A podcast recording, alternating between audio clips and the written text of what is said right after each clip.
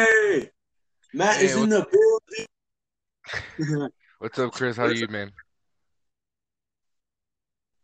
man, I've been I've been selecting these topics all day long.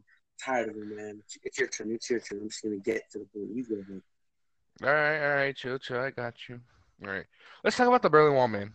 Let's see. Let's see what we can do with that. This topic. That's a good topic, actually. No, not the Berlin Wall. The Berlin blockade. You, my bad. How about how about those East Berliners, man, losing their jobs in the West Berlin? You know. Ah, man, dude, that would suck, dude. Getting get, getting my job taken away during that situation, dude. Dude, I would be fucking out. No, oh shit.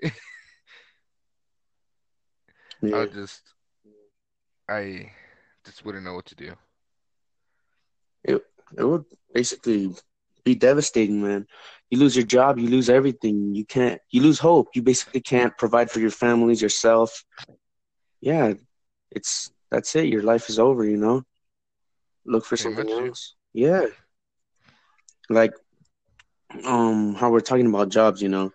Um those those people that work for like um shipping companies, they lose their jobs also because the trade it stopped it like it cut off nothing they can't trade or nothing east or west done Yeah, dude. Because if they can't get resources, they can't really do anything. So I don't even think it really matters because they don't have resources. They don't won't have, really have anything to work with for their jobs. yeah i don't know i just think they should you know they they, they it would be better if they were to unite together and you know work things out Just yeah, just leave things alone.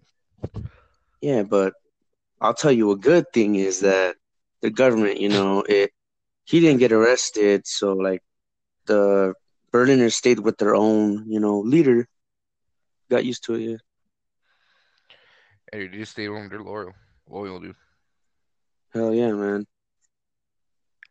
Stay with him forever.